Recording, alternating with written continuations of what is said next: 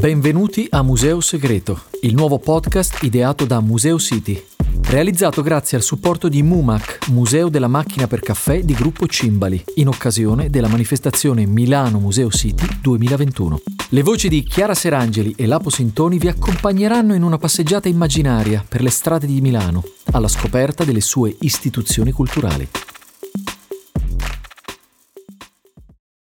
Benvenuti al quarto episodio del podcast Museo Segreto. Questa puntata presenteremo opere d'arte che esprimono l'orizzonte salvifico del sublime, come l'affresco Trionfo della nobiltà e della virtù di Giambattista Tiepolo. Abbiamo visitato la mostra che Gallerie d'Italia ha dedicato al grande artista nei 250 anni dalla sua morte e abbiamo avuto l'imperdibile occasione di contemplare un'opera mai esposta prima e solitamente non visibile, oggi parte di una collezione privata. Il dipinto fu realizzato da Tiepolo nel 1740 circa, su commissione per il soffitto della camera da letto del nobile palazzo milanese di Giovanni Battista Gallarati Scotti. Tra la fine del 1942 e l'inizio del 1943, l'affresco fu preventivamente staccato e applicato su tela per essere messo al sicuro dai venti bellici. L'operazione si rivelò lungimirante. Il palazzo verrà in larga parte danneggiato durante la guerra. La figura allegorica sorregge sul palmo della mano una statua di Minerva e rappresenta la nobiltà. Al suo fianco la virtù, un'avvenente giovane donna alata con le gambe oscillanti nel vuoto e l'ampio panneggio che imprigiona scherzosamente un putto. È la prima volta che Tiepolo si confronta con questo tema, che diventerà però cardine nella sua successiva produzione. Quel sentimento che agisce continuamente sugli animi sensibili, facendosi se moderato eccitatore al raggiungimento di nobili ideali e depressore se esageratamente forte. Così scriveva Pellizza da Volpedo nel 1897. Con Girotondo, l'opera presentata dalla GAM, Galleria d'arte moderna, l'autore voleva esprimere il grande tema dell'amore, concretizzatosi qui in un evento di vita che sboccia e ritorna a fluire nel paesaggio primaverile. L'opera è la seconda versione di un dipinto di collezione privata, intitolato Idillio primaverile, realizzato tra il 1896 e il 1901 per essere il primo di una serie di idilli sul tema dell'amore. Esposto alla Biennale di Venezia nel 1903, il dipinto fu accolto da critiche discordanti, ma anche da notevole successo di pubblico. Fu forse per questa fortuna che Pellizza stesso volle replicare Idilio primaverile, iniziando la tela della Galleria d'arte moderna, forse con l'idea di inserirvi delle varianti. Lasciato incompiuto alla sua morte nel 1907, il tondo verrà completato, seguendo fedelmente la prima versione, dal pittore Angelo Barabino, suo allievo. Per la composizione Pellizza si era ispirata ad una fortunata opera del Seicento, Danza degli Amorini, di Francesco Albani, conservata a Milano presso la Pinacoteca di Brera.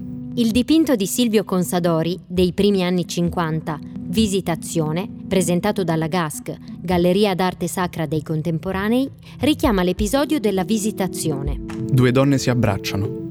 Per incontrarsi, una delle due ha fatto un lungo viaggio. Una terza donna si affaccia dal balcone ed è testimone della scena. L'ambiente, le costruzioni richiamano un paese italiano della metà del Novecento. La più giovane, vestita di bianco, è venuta ad aiutare la più anziana. Sappiamo che entrambe sono in attesa di un figlio, anche se non lo si scorge dal dipinto. È la rotondità dell'arco a richiamare la loro gravidanza. Un incontro semplice, collocato sulla soglia di casa, come ad indicare l'incontro di due mondi che si sono attesi e ritrovati.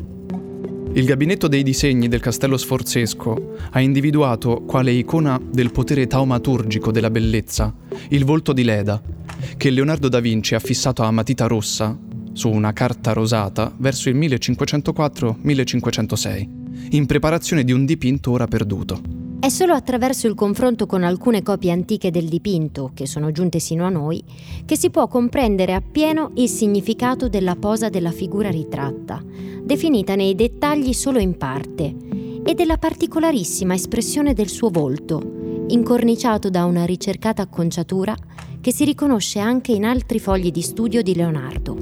La giovane donna ha infatti il capo lievemente reclinato verso sinistra, poiché sta assistendo allo schiudersi delle uova che hanno custodito i suoi figli, generati dall'unione con Giove mentre questi era nelle sembianze di un cigno.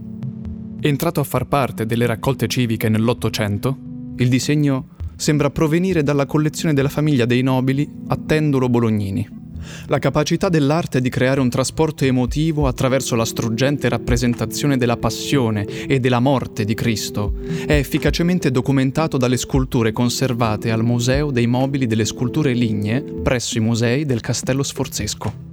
La Madonna, San Giovanni e Maria Maddalena, tre sculture in legno intagliato, dorato e dipinto, facevano parte di una grande ancona lignea degli inizi del Cinquecento. L'espressività dei volti e la gestualità caricata delle tre figure, unite al cromatismo realistico delle sculture, trasmettono ancora oggi al visitatore una forte carica emotiva e lo coinvolgono empaticamente nel sentimento della sofferenza e del dolore di Cristo, costituendo un ottimo esempio di come l'arte possa suscitare nello spettatore i sentimenti più profondi e potenti. L'opera di Giovanni Bellini, Santa Giustina, presentata dal Museo Bagatti Valsecchi con le sue beltà, infonde nel nostro sguardo incanto e serenità, sebbene martirizzata. Il pugnale conficcato nel cuore della Santa Giustina, simbolo e memoria del suo martirio, non turba in alcun modo la bellezza assorta e statuaria della giovane santa, dipinta da Giovanni Bellini verso il 1470 il grande pittore veneziano la staglia a figura intera contro uno sfondo di cielo che trascolora dal blu profondo sino al timbro luminoso e dorato nella parte bassa della tavola.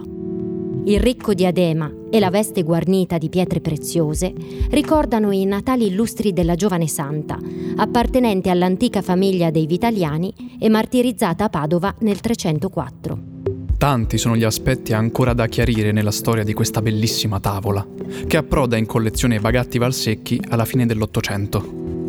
Certo è, comunque, che questa giovane martire dallo sguardo abbassato, alla quale Giovanni Bellini conferisce la solenne compostezza di una statua antica, si impone ancora, a distanza di oltre 500 anni, per la sua forza inespugnabile e silenziosa. Sola è l'opera su carta che quest'anno il Museo Diocesano presenta in occasione di Museo Segreto. Emilio Longoni, esponente del divisionismo italiano, rappresenta il dolore materno per la perdita di un figlio. Tale sofferenza viene ricondotta a una dimensione intimista, raggiungendo l'obiettivo di raffigurare idealmente il dolore e di suscitare una profonda riflessione sulla morte. La presenza dei gigli che ricoprono la bara in primo piano e del cero acceso rivela una prima adesione dell'artista a tematiche simboliste. L'opera, datata 1900, si distingue per una resa del colore steso, puro o a impasto, attraverso sottili filamenti che seguono e costituiscono i volumi. La tecnica del pastello usuale per Longoni ottiene qui uno dei massimi risultati, rispettando nel contempo la tecnica di divisione dei colori. Longoni affronta il passaggio tra la luce e l'oscurità con una fitta trama di filamenti di colori, che a volte seguono il verso del disegno, si veda l'ombra della sedia sul muro, e altre si fanno pulviscolo colorato e vibrante, come nella resa del paesaggio al di là del vetro. Avete appena ascoltato Museo Segreto, il nuovo podcast ideato da Museo City realizzato grazie al supporto di MUMAC, Museo della Macchina per Caffè di Gruppo Cimbali. Per informazioni potete consultare la pagina www.museocity.it.